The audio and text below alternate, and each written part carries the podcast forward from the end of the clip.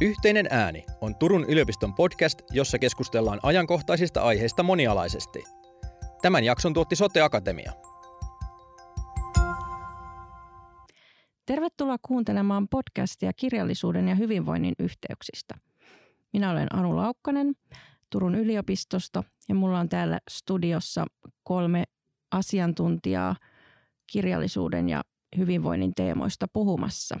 Ensinnä täällä on mukana – Hanna Merettoja. Hanna on yleisen kirjallisuustieteen professori Turun yliopistossa, myös esikoiskirjailija. Hannalta tuli romaani Elotulet tänä vuonna. Hanna on myös Selma-tutkimuskeskuksen johtaja ja Selmassa tutkitaan kokemuksen, kertomuksen ja muistin kytköksiä. Tervetuloa Hanna. Kiitos. Sitten meillä on täällä Päivi Kosonen, yleisen kirjallisuustieteen dosentti, kirjallisuusterapeutti ja kirjallisuusterapiakouluttaja. Ja tällä hetkellä Päivi toimii määräaikaisena yliopisto-opettajana Turun yliopistossa. Päivi on toinen hoitava lukeminen kirjan toimittajista. Tervetuloa Päivi. Kiitos. Sitten täällä on mukana Eeva-Stiina Kinnunen, yleisen kirjallisuustieteen väitöskirjatutkija myös Turun yliopistosta – Eevastina on myös kirjallisuusterapiaohjaaja ja sanataideohjaaja. Tervetuloa. Kiitos. Aloitetaan sitten puhumaan vähän tämmöisestä väitteestä, kun kirjallisuus tekee hyvää. Mitä te ajattelette tästä väitteestä ja miten te lähtisitte sitä avaamaan tai perustelemaan? Millä eri tavoin kirjallisuus tekee hyvää?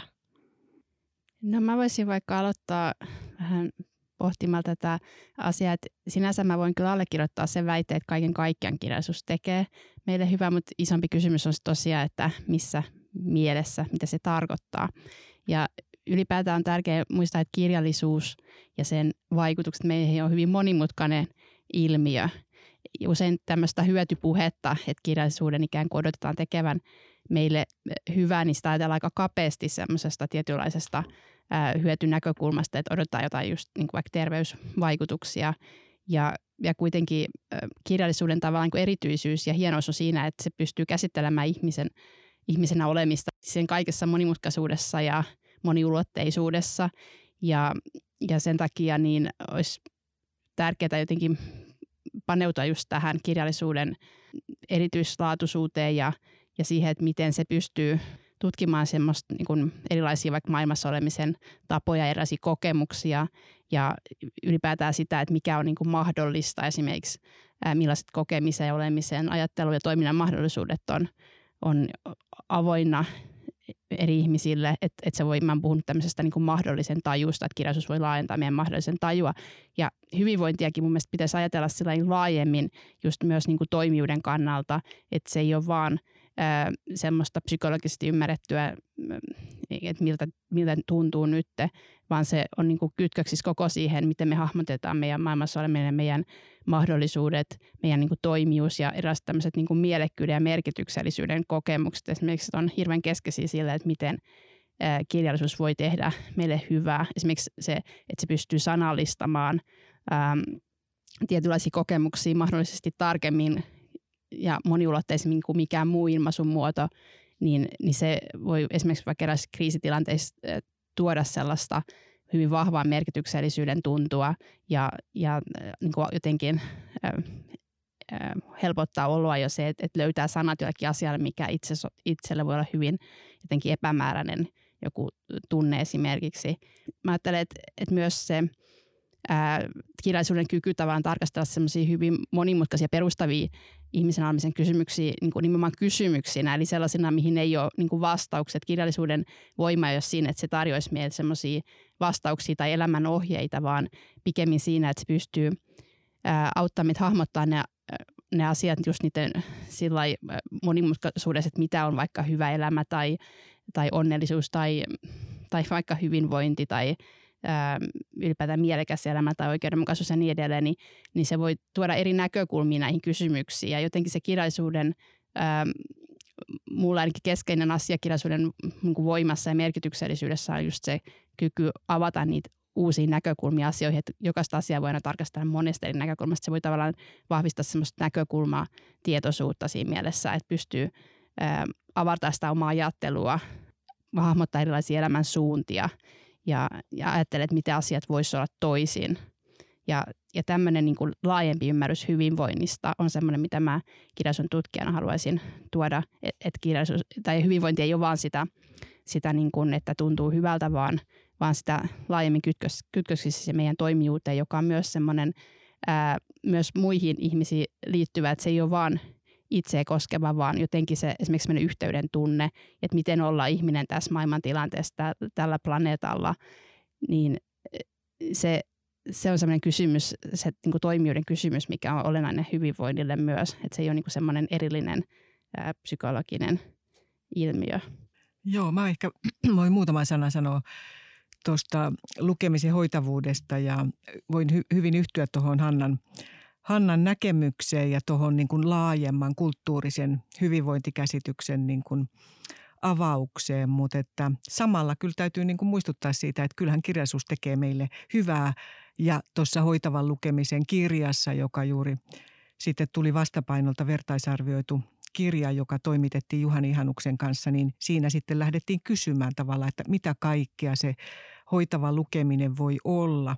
Ja totta kai se voi olla niin kuin, riippua siitä yhteydestä ja kontekstissa, missä ollaan. Meillä on valtavasti niin kuin, kokemuksellista tietoa, tutkittua tietoa.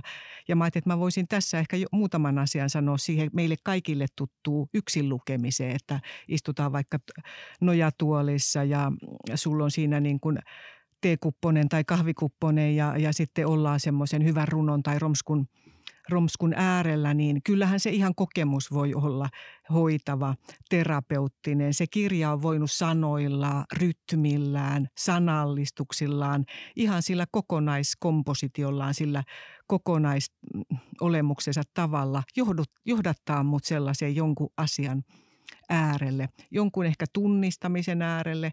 Mä saan sieltä sanoja johonkin kokemukseen, että joo, tällä tavalla se on, just noin mä koen.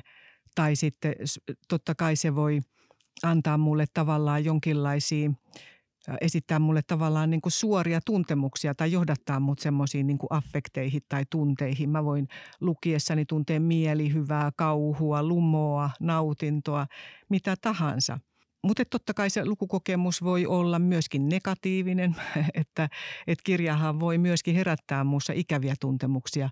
Mutta yksin lukeminen on aika turvallista, jos ajatellaan niin kuin hoitavaa lukemista. Mä voin koko ajan säädellä sitä välimatkaa. Mä voin laittaa aina kirjan pois, jos mua alkaa niin kuin pitkästyttää tai sitten joku asia menee liian syvälle. Tämä tunnen niin kuin hyvin itsessäni. No totta kai sitten on paljon näitä tämmöisiä hyvinvointivaikutuksia. E, kirjallisuus voi auttaa mua ymmärtämään toisia ihmisiä, niin kuin kehittää tätä empatiaa – mun mielestä ei ole mitään syytä väheksyä myöskään ihan niin kuin lukemisen tai hyvän romskun niin kuin viihteellistä arvoa. Sitä vaan, että mä oon sen parissa. Se voi antaa mulle kumppani, se voi antaa mulle ystävän, se voi opettaa mua, se voi auttaa mua jäsentämään maailmaa, näkemään sellaisia kulttuureita ja maita, mihin mulle ei ole ikinä ollut rahaa mennä. Ja, ja tota, tällä tavalla, muun muassa tällaisia asioita – lukemisen hoitavuudesta on tutkittu ja sen lisäksi on kokemuksellista tietoa, että enemmänkin hämmästyttää se, että oikeastaan niin kuin tätä tietoa ei ole kartotettu niin kuin yhdessä, että että jos nyt omaa häntää nostaa, niin hoitavan lukemisen kirja sillä tavalla nyt, vaikka on totta kai ensimmäinen askel tässä hoitavan lukemisen niin kuin tiellä, niin kuitenkin nyt sitten pyrkii justiin vähän kokoamaan tätä laajaa ja merkityksellistä kenttää, että – tämä ehkä nyt semmoinen, mitä haluaisin tähän alkuun sanoa. Kyllä, ja tuosta voisi jatkaa vielä ajatusta nimenomaan tähän tutkimusnäkökulmaan ja kun tarkastellaan tätä virkettä, kirjallisuus tekee hyvää, niin aina kun lähdetään tekemään yksittäisiä tutkimuksia, niin onkin hyvin tärkeää miettiä, että mitä ulottuvuutta kirjallisuudesta juuri tässä tutkimuksessa lähdetään – tarkastelemaan. Onko se yksin lukemista vai onko se esimerkiksi yhdessä lukemista? Ja mitä tämä, niin kuin Hannakin tuossa toi jo ihan alku esille, että miten ne hyvinvointivaikutukset ja miten hyvinvointi voidaan ymmärtää niin monella eri tavalla, niin mitä sitten taas tämä tekee hyvää siinä tutkimuksessa voi tarkoittaa. Eli tutkimuksen näkökulmasta tällaisen hyvin yleisen väitteen kirjallisuus tekee hyvää, niin sen rajaaminen, mitä juuri tässä tutkimuksessa milloinkin tarkoitetaan, on tärkeää. Ja sitten kun mietitään tätä hirmuisen vaikeaakin keskustelua mahdollisista vaikutuksista ja niiden moninaisuudesta, niin siihen liittyy hyvin paljon todella mielenkiintoisia seikkoja siitä, että jos lähdetään vaikka tarkastelemaan lukupiirien mahdollisia hyvinvointivaikutuksia, niin mikä kaikki siinä lukupiirityöskentelyssä sitten vaikuttaa? Kuinka paljon teksti, kuinka paljon se ryhmä, kuinka paljon ohjausmenetelmät. Eli siinä mielessä myös paitsi se, että milloin on havaittavissa ja minkälaisia vaikutuksia, mitä missäkin tutkimuksessa ajatellaan hyvinvointivaikutukseksi, niin vaikutuskeskusteluun liittyy myös se, että mitkä asiat ikään kuin vaikuttaa vaikutuksiin, jos näin voi sanoa. Eli mitkä elementit ja tekijät siinä lukemistilanteessa on niitä vaikuttavia tekijöitä. Yhteinen ääni. Teillä on meneillään tutkimushanke nimeltä Kertomukset, lukeminen ja hyvinvointi, joka on osa Suomen Akatemian rahoittamaa välineelliset kertomukset konsortiota. Mitä tässä hankkeessa tutkitaan? No mä voin vaikka hankkeen veteen aloittaa vähän yleisesti kertoa, että, että on tarkoitus tutkia lukupiirien vaikutusta kerronnalliseen toimijuuteen tai miten luku, yhdessä lukeminen muovaa mahdollisesti kerronnallista toimijuutta. Ja mä olen tässä enemmän semmoinen niin kuin tavallaan teoreetikon roolissa ollut, eli mä voin sanoa muutaman sanan tästä, että mitä, mitä me tarkoitetaan tällä kerronnallisella toimijuudella. Eli Eli mä oon määritellyt sitä sillä, että, että se tarkoittaa meidän kykyä navigoida meidän kerronnallisissa ympäristöissä, eli kyky käyttää, tulkita ja uudelleen tulkita meille kulttuurisesti tarjolla olevia kertomuksia ja tämmöisiä niin tarinamalleja ja, ja eritellä ja haastaa myös niitä ja tehdä valintoisen suhteen, että millaisia kertomuksia me sovelletaan meidän omassa elämässä ja, ja miten me kerrotaan kokemuksistamme. Ja ajatuksena on siis, että, että meidän toimijuus on tavallaan kerronnallisesti välittynyt, eli tämmöiset kulttuuriset tarinamallit vaikuttaa siihen, että miten me toimitaan maailmassa ja hahmotetaan meidän omia mahdollisuuksia. Esimerkiksi, että tavat kertoa vaikka, vaikka naiseudesta tai äitiydestä tai, tai mm, sairauksista, erilaisista elämän kriiseistä, niin tällaiset erilaiset usein aika tiedostamattomatkin mallit vaikuttaa siihen, että, että miten me toimitaan ja ymmärretään itsemme ja muut. Ja tämmöinen niin kerronnainen toimijuus voi vahvistua tai heikentyä, eli, eli tämmöinen niin vahva kerronnainen toimijuus voi näkyä esimerkiksi ää, tietoisuutena omista ja yhteisön toimintamahdollisuuksista ja, ja just suhteessa näihin tämmöisiin kerronnallisiin ympäristöihin, eli näihin kulttuurisiin tarinamalleihin.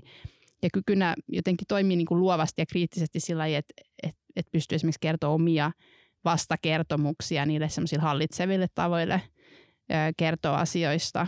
Ja tämmöinen niin kuin kerronnallisen toimijuuden vahvistuminen, heikentyminen on myös, myös sitten niin kuin, ne, nämä prosessit ei ole irralla yhteiskunnallisista olosuhteista ja rakenteista, vaan että esimerkiksi, että, että toimijuus ja siihen kytkeytyvä valta on tietyllä tavalla epätasaisesti jakautunut, jos on, on niin etuoikeutusasemassa, niin helpompi tavallaan löytää niitä vaihtoehtoisia tapoja, omia tapoja kertoa asioista, kun taas niin kuin haavoittuvaisemmassa asemassa olevien.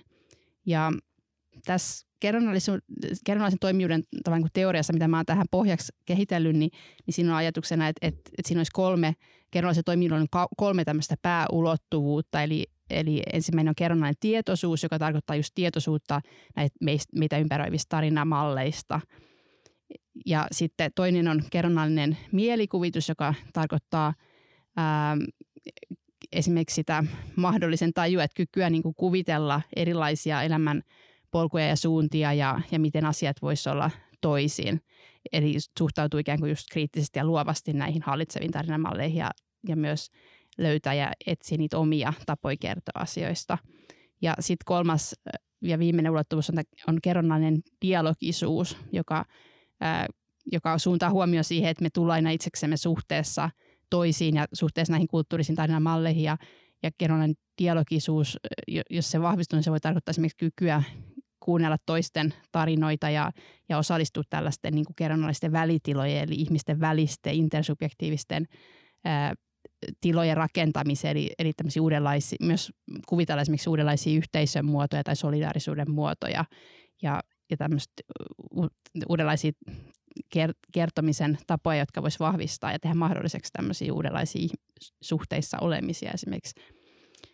Ja tässä meidän hankkeessa niin me ollaan erityisesti, me ollaan siis lähdetty niin kuin ikään kuin soveltamaan ja testaamaan tätä, tätä kerronnallisen toimijuuden teoriaa sitten näissä lukupiireissä. Ja meillä on ollut ajatuksena alun perin se, että, että testataan niin kuin sellaista ää, yhdessä lukemista, jossa ää, erityisesti luetaan kirjallisuutta, joka jotenkin itse jo niin kuin tematisoi tämän kysymyksen tämmöisistä kulttuurisista kertomuksista. Eli on, me on käytetty tämmöistä termiä kuin, että se on metanarratiivista. Eli metanarratiivinen tarkoittaa sitä, että se on niin kuin sillä itse tietoista, että se nostaa niin kuin, ö, tarkastelun kohteeksi just tämän kysymyksen kertomusten merkityksistä ihmisenä olemiselle, meidän identiteetin rakentumiselle ja toimijuudelle. Eli jollakin tavalla kirjallisuus, joka, joka niin kuin, ää, nostaa esiin näitä kerronnallisen toimijuuden kysymyksiä, joko suoremmin tai epäsuoremmin, mutta joka tapauksessa jollain, jollakin tavalla ää, sisältää myös itse tällaista tietynlaista kerronnallista tietoisuutta ja pohtii kertomusten merkitystä. Mutta sitten me ollaan menty tässä hankkeessa yhä enemmän siihen suuntaan, että me ollaan huomattu, että kuinka tärkeää on myös sitten se ää, ohjaustapa ja ne kysymykset, joita ohjaajat nostaa esiin. Että me ollaan menty enemmän semmoisen suuntaan, että me kutsutaan sitä nykyään kerronnallisen toimijuuden lukupiirimenetelmäksi. Ja, ja tästä sitten tarkemmin voi, voi Päiviä Evastiina kertoa. Me ollaan niin kuin etitty myöskin tätä niin kuin – erilaisia näitä yhteisöllisen lukemisen malleja. Ja yksi syy tähän on, on tietyllä tavalla se, että niin paljon kuin meillä on tietoa ja ymmärrystä esimerkiksi kaunokirjallisuuden merkityksistä ja hyvistä vaikutuksista, niin tosiasiahan on se, että me eletään tällä hetkellä kulttuurissa, jossa mm, kirjallisuus ja nämä hienot puolet ei ole kaikille niin kuin tavoitettavissa ja saavutettavissa. Eli sitten me ollaan, me ollaan käännytty sitten niin kuin hakemaan erilaisia. Silloin kun me rakennettiin tätä kerronnallisen toimijuuden lukupiirimallia, niin haettiin myöskin malleja tuolta lähinnä Iso-Britanniasta, jossa siellä alettiin 2000-luvun alussa aika voimakkaastikin satsata tämmöiseen lukemisen hyvinvointitutkimukseen ja, ja tota, hyödyntää niin kuin nuorten kanssa ja erilaisten niin kuin ihmisryhmien kanssa, jotka ei välttämättä niin lue että, että kuitenkin huomattiin, että, että voitaisiin tavallaan hyödyntää sitä sosiaali, ihmisten niin kuin tavallaan luontaista liittymisen tarvetta. Ja siellä sitten luotiin niin kuin yksi, yksi suosituimpia ja, ja merkittävämpiä on sitten niin kuin tällaisia lukupiirimenetelmiä on tämä shared reading-menetelmä – joka on sitten nykyisin tietysti lisensioitu. Sitä tehdään tutkimusta tällä hetkellä Uppsalastakin, mutta että siinä hyödynnetään nimenomaan kauno- ja korkeakirjallisuutta ja tietyllä tavalla sen kauno- ja korkeakirjallisuuden sellaista niin kuin metaforista hämäryyttä. Tietyllä tavalla sitä, että kaikkia asioita ei sanota suoraan, vaan me voidaan yhdessä tutkia. Tarkoitus ei ole millään tavalla hakea esimerkiksi lukupiiriryhmässä – yhteistä lukukokemusta, vaan nimenomaan antaa arvoa ihmisten erilaisille lukukokemukselle ja niiden sanallistuksille. Ja, ja tietyllä tavalla siinä hyödyntää myöskin semmoista niin kuin korkeakirjallisuuden tapaa puhua asioista kompleksisesti. Tällaisella malleilla, jossa sitten, jota on tutkittu vielä aika paljon, joista tutkimustulokset osoittaa, että – että ilmaisutaitojen ja vuorovaikutustaitojen, niin kuin, että, että, että tämmöinen malli kehittää osallistujissa tällaisia taitoja, niin me lähdettiin sitten rakentamaan tätä kerronnallisen toimijuuden menetelmää, jossa sitten tulee, yhtyy niin kuin Hannan kerronnallisen toimijuuden teoriat ja, ja sitten tämä malli ja, ja, ja tota, kirjallisuusterapiasta haettiin sitten myöskin niin kuin – tietynlaisia asioita, mutta että tässä on niin kuin ne alkutekijät, mistä sitten meidän malli, malli on. Me tosiaan järjestettiin tässä hankkeessa yhteensä kymmenen lukupiiriä ja niistä puolet oli nimenomaan tällaisia metanarratiivisia piirejä, missä luettiin tätä metanarratiivista kaunokirjallisuutta ja sitten puolet oli niin sanottuja perusmallisia luovan lukemisen piirejä. Ja mitä me lähdettiin ja ollaan tässä, tutkimus on siis yhä vielä kesken, niin parhaillaankin tarkkailemassa on se, että miten tämmöinen metanarratiivinen kirjallisuus nostaa jo itsessään tietynlaisia kertomuksiin liittyviä ulottuvuuksia lukupiirin keskusteluun ja sitten kun ohjaaja lähtee vielä syventämään tätä keskustelua, niin voidaan päästä hyvin merkityksellisten keskustelujen äärelle siitä, että mitä kertomukset itse kullekin merkitsee, millaisia vaaroja kertomuksiin voi liittyä, millaisia merkityksiä erilaiset kertomukset saa. Eli tässä kun miettii tätä lukupiirityöskentelyn merkitystä hyvinvoinnille, niin nimenomaan tässä meidän hankkeessa se hyvinvointi hahmottuu hyvin vahvasti suhteessa kertomuksiin ja nimenomaan tähän kerronnalliseen toimijuuteen. Ja niin kuin Päivi tuossa äsken kuvasi, niin ylipäätään jo tämä lukupiirityöskentely itsessään on myös ollut näille tässä hankkeessa osallistujille hyvin merkityksellistä. Eli se, miten siitä lukukokemuksesta, kun sitä pääsee, siitä pääsee keskustelemaan muiden kanssa, niin siitä tulee moniäänisempi – ja moni on kuvannut nimenomaan sitä, että vaikka lukeminen olisi ollut vähän tauolla omasta elämästä, niin tämmöisen lukupiiri osallistumisen myötä lukeminen on ikään kuin palannut omaan elämään. Niin siinä hoitavan lukemisen kirjassa, mistä on ollut puhetta, niin siinä on meidän yksi yhteisartikkeli, missä me nimenomaan esitellään tätä metanarratiivista luovan lukemisen piirin mallia. Ja siinä tarkastellaan yhden lukupiiriistunnon kautta sitä, että mitä kaikkea se työskentely käytännössä voi olla. Ja siinä se, mitä Hanna jo mainitsikin, että sitten tässä hankkeessa me ei ainoastaan tarkastella, että miten se lukupiiri on vaikuttanut osallistujien kerronnalliseen toimijuuteen, vaan me myös hyödynnetään tätä tietoa siten, että me ollaan kehitetty eteenpäin tätä lukupiirimenetelmää, niin se yhteisen keskustelun ja nimenomaan ohjatun keskustelun rooli painottuu sitten tässä, voisiko sanoa jatkokehitetyssä versiossa. Me ollaan tosiaan nyt sitten viety näitä käytännön sovelluksia myöskin kentälle, että, että se on ollut yksi meidän aihe tietyllä tavalla niin kuin, rakentaa tästä semmoinen niin kuin aika monipuolinen ää, menetelmä, jota, jota voitaisiin käyttää erilaisissa ympäristöissä että, että opetustarkoituksiin kirjastoissa ja terveydenhuoltokontekstissa, että nyt meillä on sitten yksi, yksi semmoinen aika iso työkeikka oli tavallaan sitten tuolla pääkaupunkiseudun kir- kirjastoissa, että – että tämä on se nyt sitten niin kuin se seuraava suunta on tämän niin kuin sovelluksen kautta tavallaan koko ajan sitten kehittää vielä eteenpäin Hannan, tai, tai nyt sitten to, totta kai sitten on meidän yhteistä teoriaa, mutta että, että sillä tavalla tässä nyt tämä teoria ja käytäntö koko ajan kulkee, kulkee käsi kädessä. Että. Yhteinen ääni. Ainakin itse koen, että tämä kerronnallisen toimijuuden näkökulma nimenomaan hyvinvointiin on ollut hyvin mielenkiintoinen, että miten hienovaraistakin se muutos voi olla. Ja sitten toisaalta se, minkä itse ainakin koen jotenkin todella mielenkiintoisena tutkimuslöydöksenä, on nimenomaan se, että ne osallistujat, joilla kerronnallinen toimijuus on vahvistunut, niin se on vaikuttanut myös heidän hyvinvointiinsa. Eli se kerronnallisen toimijuuden – hyvinvoinnin, kertomusten, niin kuin miten sidoksinen ja y- yhteyksissä oleva kompleksinen vyyhti se kerta kaikkiaan on. Te- tekee mieli tässä kohtaa sanoa, että et, et kaikkihan me niin kuin, että, että me eletään kulttuurissa, joka on täynnä niin kuin tarinoita ja kertomuksia, mutta että sitten oma kokemus on, että, että kun me ollaan, ollaan demottu tai itsekin on vienyt tätä erilaisiin koulutuksiin pieninä paloina ja isompina paloina, että se voi olla monesti aikamoinen oivallus. Esimerkiksi tämä – kerronnallinen tietoisuus, mikä nyt sitten on tämmöinen abstrakti käsite, mutta siis tavallaan alkaa avautumaan se tarinahorisontti ja se, että et millä tavalla niin kuin meidän niin kuin olemassa oleminen ja maailman hahmottaminen jäsentyy kertomuksina. Ja sitten kun me näihin meidän malleihin kuuluu myöskin tämä luova kirjoittaminen, että ei pelkästään se lukeminen, niin siihen tulee mukaan tämä, tämä niin kuin aktiivinen niin kuin omien – omien kertomistapojen niin kuin jäsentäminen ja täytyy myöntää ainakin itse, että on niin kuin jotakin omiakin kertomuksia tässä joutunut niin kuin miettimään, että hetkinen, että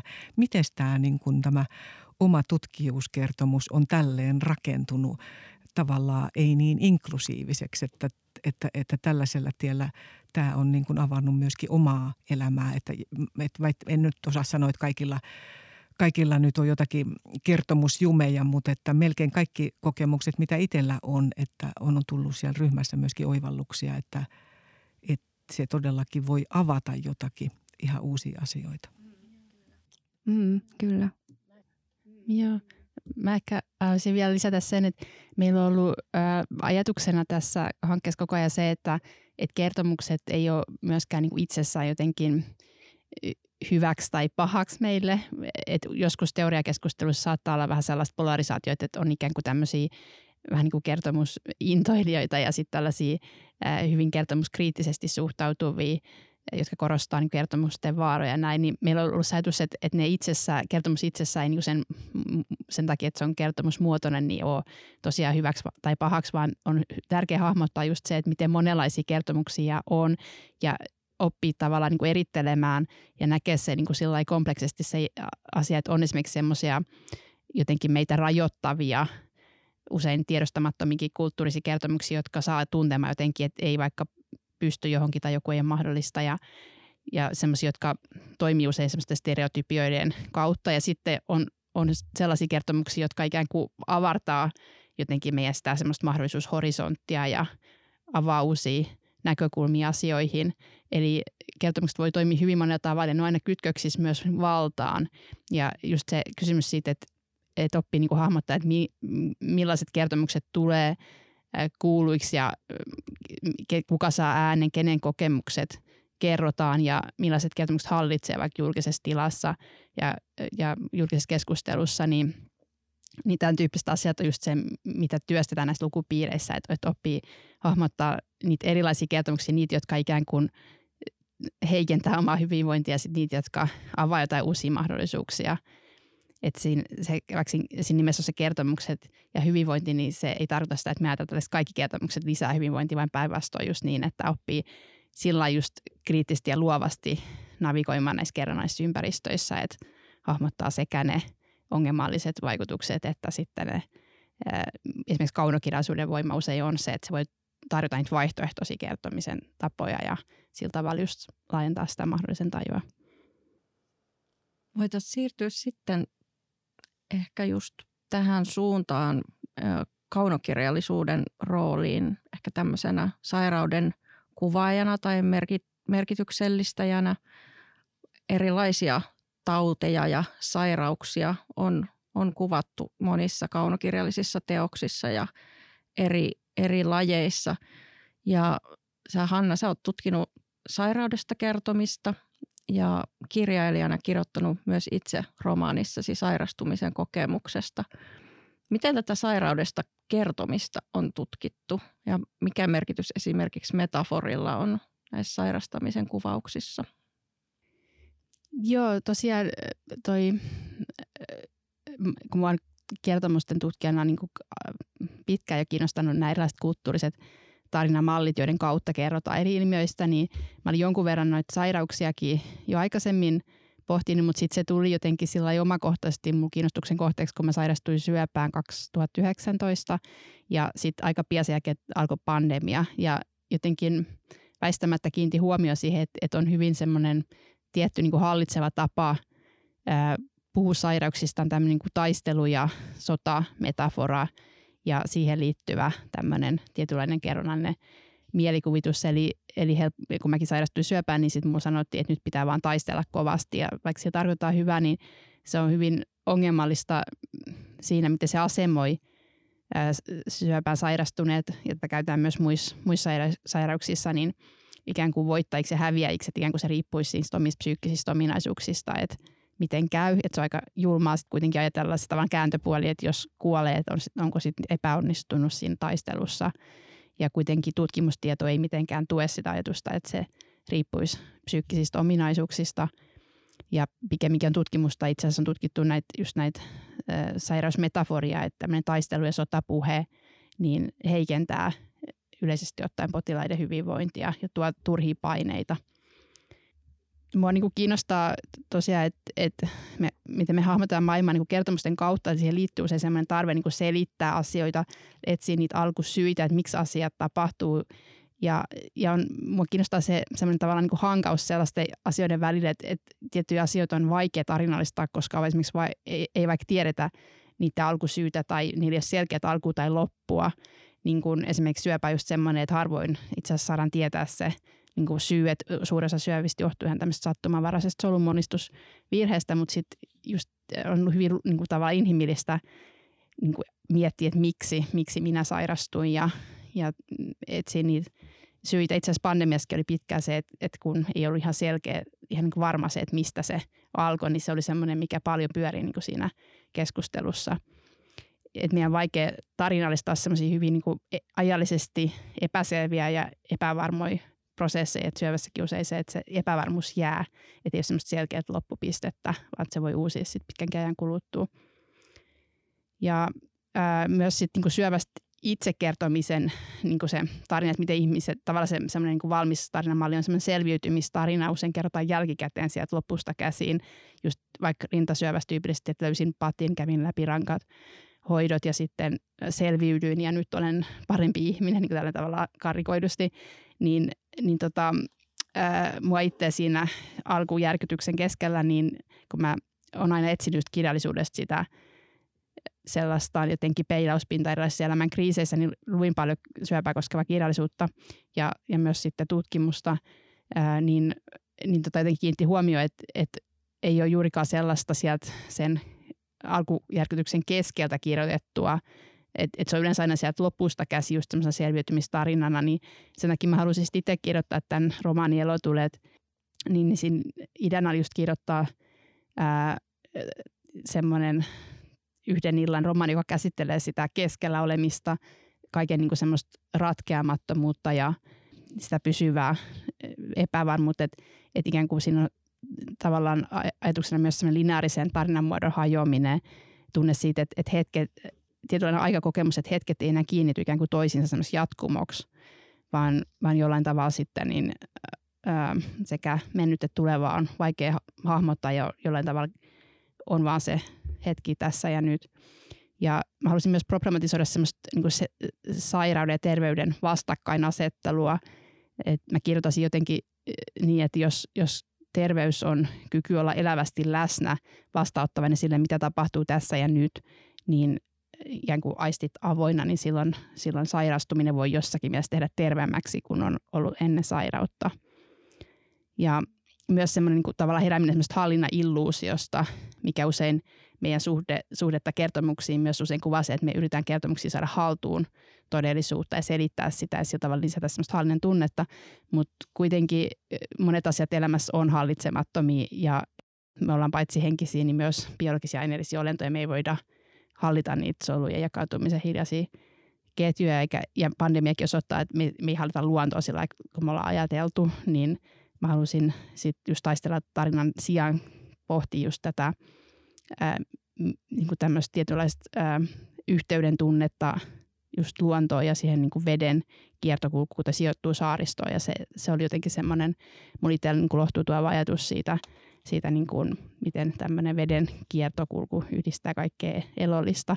Ja myös, myös niin kuin ajatus sit toimijuudesta sillä, että se helposti mieltään toimijuutta kykynä vaikuttaa oma elämään ja maailmaan, mutta kuitenkin toimijuutta on myös semmoinen kyky tulla ää, toisten kannattelemaksi ja, ja ottaa vastaan sitä tukea toisilta.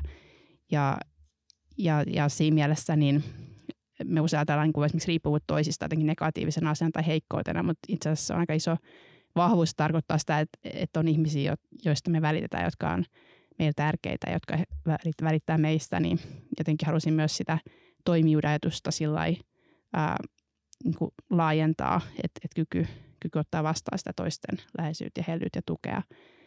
Niin tämän, tämän tyyppisiä asioita, tavallaan ne mun tutkimusintressit ja sitten se oma kokemus ja, ja erilaiset kirjoittamisen perinteet, akateeminen ja sitten tämmöinen kaunokirjallisuus tapana tutkia tämän tyyppistä ilmiötä, niin jotenkin kietoutuu yhä enemmän yhteen mun, mun niin kuin sekä akateemisessa kirjoittamisessa että sitten kaunokirjallisuudessa. Ja mua kiinnostaa myös ne eri tavat, kaunokirjallisuus ja sitten tutkimus erilaisina tapoina tutkia näitä niin kuin elämän ja kertomusten tämmöisiä hankauspintoja ja yhteenkietoutumisia. Joo, se on ollut nimenomaan nämä teemat, mitä Hannakin tästä puhui, niin on ollut myös niissä työpajoissa sellaisia työpajoissa, mitä ollaan ohjattu ja missä ollaan usein luettu katkelmia yhdessä ääneen ja tehty myös näitä luovan kirjoittamisen harjoituksia. Niin jollain tavalla pysähtyminen sen äärelle, että miten itse asiassa hyvin hallitsevasti sairaudesta usein kerrotaan ja laajemmin myös elämän kriiseistä. Joo, on tullut tosiaan semmoinen tunne ainakin itselle, että, että, että nämä sairauskertomukset on tosiaan sellaisia kulttuurisia kertomuksia ja ne, ne saattaa tosiaan olla niin kuin aika jäykkiäkin kategorioita. Mutta kun me ollaan tehty näitä, niin kuin viety esimerkiksi Hannan tekstiä erilaisiin ryhmiin, mä oon vienyt johonkin omiin ryhmiin ja sitten me ollaan yhdessä – erilaisissakin paikoissa luettu, niin sitten samalla on sellainen tunne, että tämä on aika niin kuin herkkä ja sensibeli alue myöskin, että että tämä vaatii, että semmoinen niin kuin demoaminen on kanssa, siinä on omat niin kuin haasteensa, että, että yrittää puristaa tällainen niin kuin asia semmoiseen puoleen tunti tai tunti niin kuin silloin, kun tavallaan ollaan tekemässä, että avaamassa niitä merkityksiä tai just avaamassa sitä tarinallista horisonttia tai ta, niin kuin – kunnianhimoisesti ajatellen niin kuin avartamassa sitä tarinallista tai kerronnallista tietoisuutta. että ensin pitää tavallaan avaat, päästä avaamaan se luova tila ja, ja, ja niin kuin ajatella, että missä, missä erilaisissa tiloissa ollaan, että kaikilla meillä on niin kuin ihmisiä, että jos ei ole itse sairastunut syöpään, niin äiti on tai täti on tai mummo on tai isä on tai, tai joku muu tai johonkin muuhun elämänkriisiin. Että kerta kaikkiaan tästä elämästä ei niin kuin selviä ilman kriisejä. Että, että voi hyvin ajatella, että, että tä, tällaisia niin kuin, tällaisia sairauskertomuksia voisi viedä vaikka kirjastoonkin – ja, ja, ja, ja muuta, mutta että, että ei noin vaan, että se vaatii semmoisen niin kuin ohjaajan, joka sitten taas osaa käyttää tätä tätä menetelmää. Että ei voi noin vaan sanoa, että, että luetaanpas tämä, tämä pätkä ja, ja kirjoitetaanpas tuosta pieni jänskä luova kirjoitusharjoitus, että, että niin se ei tapahdu. Että se pitää tosiaan niin kuin, että miettiä, mitä tavoitellaan ja, ja, ja niin kuin – ja, ja viedä se tavallaan se prosessi niin kuin loppuun, vaikkei sitä voi kontrolloidakaan. Eikä ajatella, että se on täydellinen prosessi, mutta kuitenkin täytyy olla tietoisuus siitä, että missä ollaan tekemisissä. Sitten mä ajattelin, että tämä on erinomainen ja siksi on tässä itse hankkeessa mukana, että tosiaan on kirjallisuusterapeutti ja kirjallisuusterapiakouluttaja ja mullahan psykoterapia, psykoterapeutin koulutus myöskin, että – et, et siitä kontekstista ajattelen, että on erinomainen, erinomainen menetelmä, et, että et sitä voisi viedä myöskin niin kuin terveydenhuoltoalalle ja, ja että tämä pystyisi kilpailemaan jopa, tai siis ainakin tulemaan rinnalle semmoisten niin kuin kerronnallinen lääketiede ja että et, et näitä menetelmiä on, että tämä, tässä voisi olla ihan iso, tosi näin, näin niin kuin aineksia ja potentiaalia, mutta että – että ei sitä voi niin kuin maailmallekaan noin vaan viedä, että sitten täytyy olla kokemusta ja että tässä sitten nyt tätä kokemusta on ammennettu. Että. Ehkä semmoisen voi tuohon jatkaa, että, että meillä on ää, nyt alustavia suunnitelmia, olla haettu rahoitusta sellaiseen ää, hankkeeseen, että, että vietäisiin just tuonne terveydenhuoltoa niin sairaalaan ää, sellaista lukupiiriä, niin kuin tavallaan sovellus tästä meidän kerronnallisen toimijuuden lukupiiristä, mistä keskityttäisiin nimenomaan sairas, muuttumista käsittelevän kirjallisuuteen sillä tavalla, että ajatuksena olisi, että, että se toimisi sekä tietynlaisena vertaistukena ää, esimerkiksi syöpäsairastuneen, mutta sitten myös terveydenhuollon ammattilaisilla olisi oma lukupiiri, koska se on hyvin tärkeää myös, että, että terveydenhuoltoalalla toimivat, niin heidänkin tämä niin kerronnainen toimijuus vahvistuu, eli ehkä niin paljon toimii näiden, kun he ihan kuin kertoo diagnooseista potilaille ja käsittelee sitä sairastumista potilaiden kanssa, niin, niin väistämättä myös heihin vaikuttaa tämmöiset kulttuuriset kertomusmallit ja se on hyvä, että hekin pohtii, että minkälaisten mallien kautta ja minkälaisten tarinakaavojen kautta he kertoo ja puhuu sairauksista. Ja se oli tosi kiva huomata, että se sai tämä idea positiivisen vastaanoton tuolla tyksissä, että toivotaan nyt, että saataisiin rahoitus, niin päästäisiin kokeilemaan tätä. Mutta tämä on yksi esimerkki, että, että tällä mallilla on meidän mielestä paljon erilaisia sovellusmahdollisuuksia. Ja yksi on nimenomaan tämä, tämä sairastumisen maailma ja terveydenhuoltoala. Y- yksi, yksi suunta, mihin ollaan sitten myöskin kurkoteltu, niin on tämä kirjallisuusterapia. Että toisaalta niin kuin semmoisena, että, että mä näen, että, että se olisi niin kuin mallia tietyllä tavalla vaikka kirjallisuusterapia ohjaajakoulutukseen. Mutta toisaalta myöskin sen niin kuin hahmottamiseen ajattelen, että – että, että jos ajatellaan, että toisessa päässä on niin kuin luova tekeminen, vaikka luova kirjoittaminen tai luova lukeminen, jota nyt sitten voisi ajatella, että sitä voi viedä kouluun ja sen tyyppistä toimintaa voi tehdä kouluissa, kirjastoissa, johon terapiaa ei voi viedä.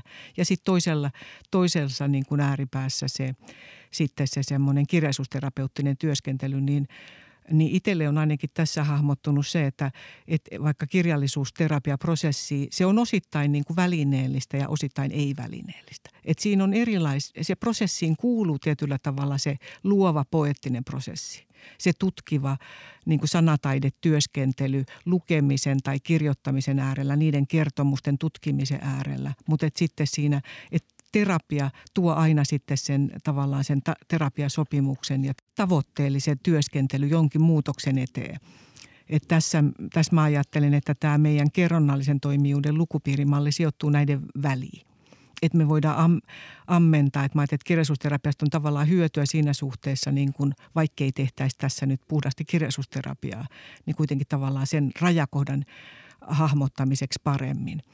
Et, että, että, että niin kuin – mikä niin kuin sen me, kerronnallisen toimijuuden kulloisenkin tavoitteen tavallaan kirkastamiseksi. Ja et, et se, se on tavallaan, sitten mä ajattelen, että se on niin kuin asia, joka liittyy siihen eettisyyteen ja sen hoitavan lukemisen ja sen tyyppisen toiminnan niin kuin etiikkaan. Yhteinen ääni. Niin mä ajattelin, että yksi sellainen hyvinvointi laajassa mielessä tuottava kokemus lukemisessa voi, ja yhdessä lukemisessa voi olla just se – kokemus, että, että ei ole yksin ja semmoinen tietynlainen yhteyden tunne ja se, se on ollut semmoinen ehkä niin kuin parhaita asioita mulle tuossa romaanin kirjoittamisessa, että monet on sitten tullut sanomaan siitä, että, että se on saanut jotenkin tuntemaan, että on vähemmän yksin. Että, että niin kuin samalla itse asiassa, kun sairastuminen on niin semmoinen oma ruumis, oma ruumis koskeva kokemus, niin se voi ajatella, tai se voi tuntua, jos ei sitä pysty niin kuin jakamaan niin hyvin sellaiselta, se saa tuntemaan usein itsensä niin kuin yksinäiseksi ja jotenkin maailmasta erilliseksi, mutta sitten itse asiassa tosi monet käy läpi samanlais, samantyyppisiä, vaikka se on aina yksilöllistä, niin kuitenkin samantyyppisiä niin kuin semmoisia kauhuja, epävarmuuden, epätietoisuuden kokemuksia, niin se, että, että sen pystyy jakamaan, niin kuin kirjallisuus on yksi tapa saada niin kuin yhteys toisiin ihmisiin. Ja just löytää niitä sanoja myös sit omaa kokemukselle ja, ja, ja semmoinen tietynlainen niin kuin suru ja haavoittuvaisuuden näyttäminen voi olla myös tapa saada niin kuin yhteys toisiin, että se on yksi tavallaan teema tuossa mun romanissakin ja musta tuntuu, että näissä lukupiireissä on myös jonkun verran niin kuin nä- näkynyt sitä, että, että jos ollaan sella, päästään, että se on, ne on niin tosiaan herkkiä aiheita, mutta jos päästään niin kuin sellaiseen tu- turvallisen tilaan, missä pystyy jakamaan sen, sen tyyppisiä puolia niin kuin omista kokemuksista just sen tekstin niin kuin äärellä, niin, niin se voi olla myös hyvin semmoinen niin kuin voimakas yhteyden kokemus. Mm. Ja näissä, näissä meidänkin lukupiireissä on kuitenkin tavallaan se, että, että se teksti tuo myöskin turvaa.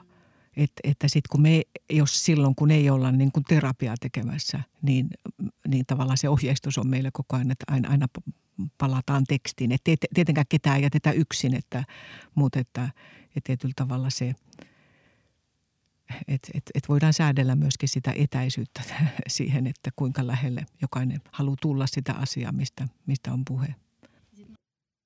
Joo, siinä pääsee kirjoitusharjoituksissa usein sitten vielä itsekseen sen jälkeen vähän syventämään sitä ajatusta. Ehkä myös jollain tavalla san- sanallistaa sitä sitten itselleen vielä enemmän. Ja nimenomaan tässä tämä mainittu yhteys on sellainen, koen, että niissä lukupiireissä on hyvin tärkeä osa sitä myös niiden ikään kuin hy- hyvinvointimerkitystä. Ja, ja siinä myös olennaista on se, että ne on nimenomaan lukupiirejä, missä on, on se teksti läsnä. Eli se tosiaan, niin kuin on puhuttu, tarjoaa sitä turvallista etäisyyttä tarpeen tullen. Mutta tietyllä tavalla moni on myös kuvannut, että juuri siksi kun siinä on se teksti, niin se muuttuu tietyllä tavalla intensiivisemmäksi se yhdessäolo, että sen tekstin kautta ja sen äärellä ollessa päästään hyvin nopeasti, myös vaikka ei tuntisi ketään aikaisemmin lukupiirissä, niin todella merkityksellisten asioiden äärelle. Eli se, se teksti on hyvin tärkeässä roolissa nimenomaan siinä yhteyden luomisessa. Mm. Ja ihan se, että, että näissä meidän äh, kerrallisen toimijuuden lukupiirissä voidaan lukea ääneen tai sitten voidaan lukea kotona, mutta että ääneen lukeminenkin on aika, aika mielenkiintoista, että, että siinä se yhteys – on totta kai, niin kuin, mitä tässä on aika paljon tänään korostunut, kun puhutaan lukupiireistä, se yhteys toiseen. Mutta mut et, et sit e, tekee mieli painottaa myöskin sitä, että joskus se on niin kuin yhteyttä itseen ja tavallaan sen tekstin niin kuin tavallaan peilausta ja heijastelua, että mitä tämä mussa herättää, mitä tämä mun, mun kehossa, mun ajattelussa, että, että se on niin kuin se, se, se toi, toinen puoli. Ja se tulee esiin niin kuin ääneen lukiessa. Että se, se on, se on niin kuin – ollut itselle ainakin uusi, uusi semmoinen niin tutkimuskohde sen ääneen lukemisen niin kuin merkitys ja sen niin kuin, että et, et todella sen niin kuin kirjallisuuden elävä läsnäolo. Että kirjallisuuden tutkijoita ollaan tässä kaikki niin kuin taustoiltamme, mutta että, että kirjallisuuden tutkimuksessakin niin kuin niissä – ihan peruskursseilla on tämä, niin kuin puhutaan niin kuin metaforisesti kirjallisuuden äänestä ja kuka puhuu, mutta että sen niin kuin, se konkretisoituu silloin. Että totta kai nykyään kuuntele, kaikki kuuntelee äänikirjoja, että se ei ole enää sellaista hebreaa, mutta että, että se, se on vielä eri asia kuin itse lukee. Että se on vielä eri asia, kun kuuntelee ja sitten, sitten kuuntelee omaa ääntää ja, ja, ja, ja, ja tuttua sitä lukupiiriporukkaa. Että se avautuu kyllä vielä moneen suuntaan siinä ihan niin kuin istunto, istuntotilanteessa. Ja jos on luottamuksellinen ja hyvä, hyvä ilmapiiri, niin, niin tosiaan siinä on tosi paljon mahdollisuuksia. Ja se, että miten semmoinen y- yhteys toisiin ja yhteys itseen usein on myös tietysti vuorovaikutuksessa keskenään.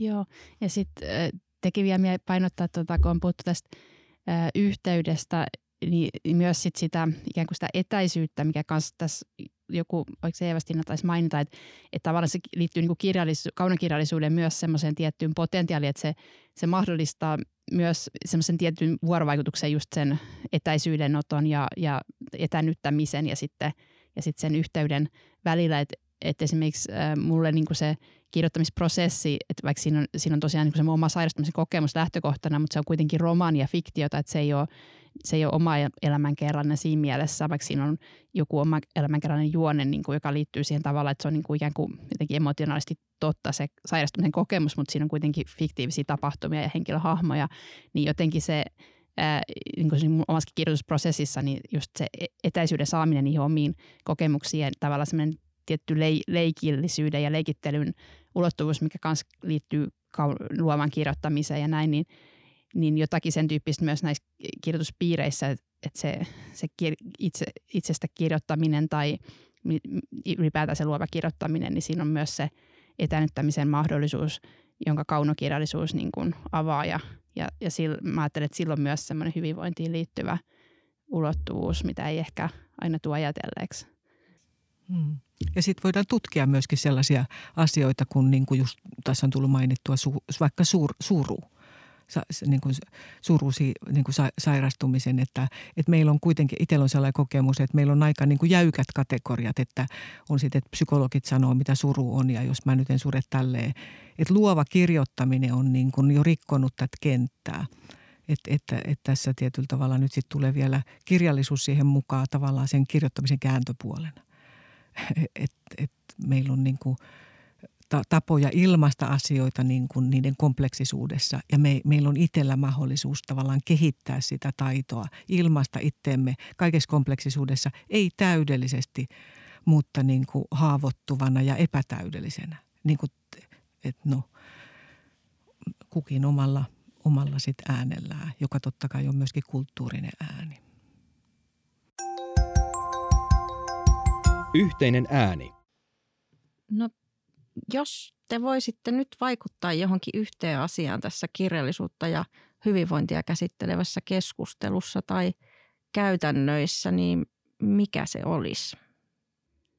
No mä ehkä toivoisin, että tosiaan mm, ymmärrettäisiin hyvinvointi ehkä nykyistä laajemmin ja just niin, että se sisältäisi esimerkiksi sen kirjallisuuden potentiaalin tehdä meistä ikään kuin ihmisinä moniulotteisempia ja, ja vahvistaa meidän toimijuutta ja merkityksellisyyden ja mielekkyyden kokemuksia. Että tämän tyyppiset asiat mä koen, että on hyvin keskeisiä hyvinvoinnille ja myös tämmöinen niin kuin eettinen toimijuus, että miten tosiaan olla, olla ihminen tässä maailman tilanteessa, että se oma hyvinvointi ei ole irrallaan muiden hyvinvoinnista, että semmoista laajempaa ymmärrystä hyvinvoinnista ja sitten myös meillä jonkun verran puhuttiin jo terveydenhuollon näistä, mitä mahdollisuuksia on, on sinne suuntaan, mutta että esimerkiksi koulumaailmassa mä toivoisin, että, että kaunokirjallisuutta opetettaisiin enemmän kytköksissä nimenomaan siihen – että miten keskeistä se on siihen, miten me hahmotetaan meidän olemista maailmassa, meidän ajattelua ja mikä, niin kuin erilaisia elämän suuntia ja sitä, että mikä meillä on ylipäätään mahdollista. Niin, että et kirjallisuus ei ole vain niin tekstuaalinen ilmiö, vaan se on ihan olennainen sille, että miten me ymmärretään, että mistä me tullaan ja missä me ollaan nyt ja mihin me ollaan menossa. Joo, tuohon tekee mieli lisätä, että lukion opetussuunnitelmiahan nyt tämä viimeiseen tuli tämä hyvinvointiaspekti mukaan. Ja siis ajatus siitä myöskin, mitä nyt paljon kouluissa mietitään, on seurannut jonkin verran sitä keskustelua, että, että siirryttäisiin tosiaan siitä semmoisesta niin kuin pelkästään analyyttisestä lukemisesta enemmän sitten semmoista elämyksellisyyttä korostavaa lukutapaa, joka toisi siihen niin kuin tilaa niille ajatuksille ja kokemuksille ja ajatusten vaihdolle. Et sitä mä tietysti toivon tänne yliopistoon ja siinä mielessä mä oon tänne nyt vähän palannutkin, että, että taideyliopisto on nyt otettu nämä taideterapiat, kirjallisuusterapia myöskin nyt alkaa ensi keväänä sitten tämmöisessä taideterapiakokonaisuudessa. Ja se ei ole tietenkään yksi ja ainoa väylä, että se on niin kuin yksi tällä health ja medical humanities-kentällä niin kuin terveys- ja, ja lääketieteen humanistiset – kompokentällä, mutta että, että, että totta kai toivoisin myöskin niin kuin tiedeyliopistoihin enemmän tavallaan niin kuin tämän tyyppisten menetelmien hyödyntämistä, avaamaan myöskin sitä tutkimusta ja omaa ajattelua ja jotenkin se, sellaisia toiveita tässä on nyt vielä loppuelämäksi itsellä. Entä Eeva-Stiina? Ihan myös käytännön ulottuvuus on se, että pitkäjänteinen rahoitus niin tutkimus kuin myös käytännön menetelmien kehittämisen työssä on se, mikä mahdollistaa sen, että saadaan tutkittua hyvin tarkasti ja syväluotaavasti näitä, niin kuin tässä on keskusteltu, niin lukemisen hyvin, hyvin moniulotteista ilmiötä. Et me ollaan nyt puhuttu aika paljon tässä tästä meidän tutkimushankkeesta totta kai, koska se on meille tuttu, mutta todella paljon erittäin mielenkiintoista tutkimusta sekä lukemistutkimuksen että kulttuurihyvinvoinnin että muutenkin hyvinvoinnin tutkimuksen kentällä tehdään totta kai paljon muutakin tällä hetkellä. Esimerkiksi kouluopetuksessa on tällä hetkellä tosi paljon erilaisia hankkeita. Ja siis Turun yliopistossakin vaikka kuinka monta lukemistutkimushanketta, että se on niin kuin, lukemisen kompleksisuus on avautunut ihan viime, parina viime vuosikymmenenä. Että se mitä aina luultiin, että tämä nyt tunnetaan ja tiedetään, niin se vaan paljastuu todella kiinnostavammaksi, aina vaan kiinnostavammaksi kentäksi. Ja ainakin mä oon iloinen, että just tämä yhdessä lukeminen on sillä noussut tosi monesta näkökulmasta viime aikoina eri, eri hankkeissa. Et kirjallisuus saa aina merkityksen vastasin lukuprosessissa ja sen takia lukeminen on ihan keskeistä ylipäätään. Ja sitten se yhdessä lukeminen, niin siinä, siinä avautuu uusia näkökulmia, erilaisia, niin kuin se teksti avautuu moniulotteisempana, kun saa siihen ne – erilaiset, pysty jakamaan niitä lukukokemuksia ja, ja ylipäätään mulla ainakin niin semmoinen dialoginen ihmiskuva, että me tullaan aina itseksemme toise, suhteessa dialogissa toisten kanssa ja sellainen niin kuin relationaalisesti suhteessa toisiin, niin, niin myös lukijoina me, me muotoudutaan lukijoina suhteessa toisiin ja se, että mä oon iloinen siitä, että on, on niin kuin enemmän tullut esiin tämä, tämä niin kuin yhdessä lukemisen ja lukemisen jakamisen mahdollisuudet ja sen merkitys hyvinvoinnille. Ja mä toivon, että se niin satsattaisiin siihen, että sitä pystytään sitä potentiaalia aktualisoimaan hyvin erilaisilla elämäalueilla. Tosiaan ihan niin kuin sieltä kouluista terveydenhuoltoon ja, ja kirjastoihin ja on todella paljon mahdollisuuksia soveltaa ja, ja ammentaa siitä, siitä kirjallisuuden potentiaalista ja voimasta. Kiitos paljon Hanna, Päivi ja Eeva-Stiina, kun olitte täällä. Kiitos. Kiitos. Kiitos paljon. Yhteinen ääni.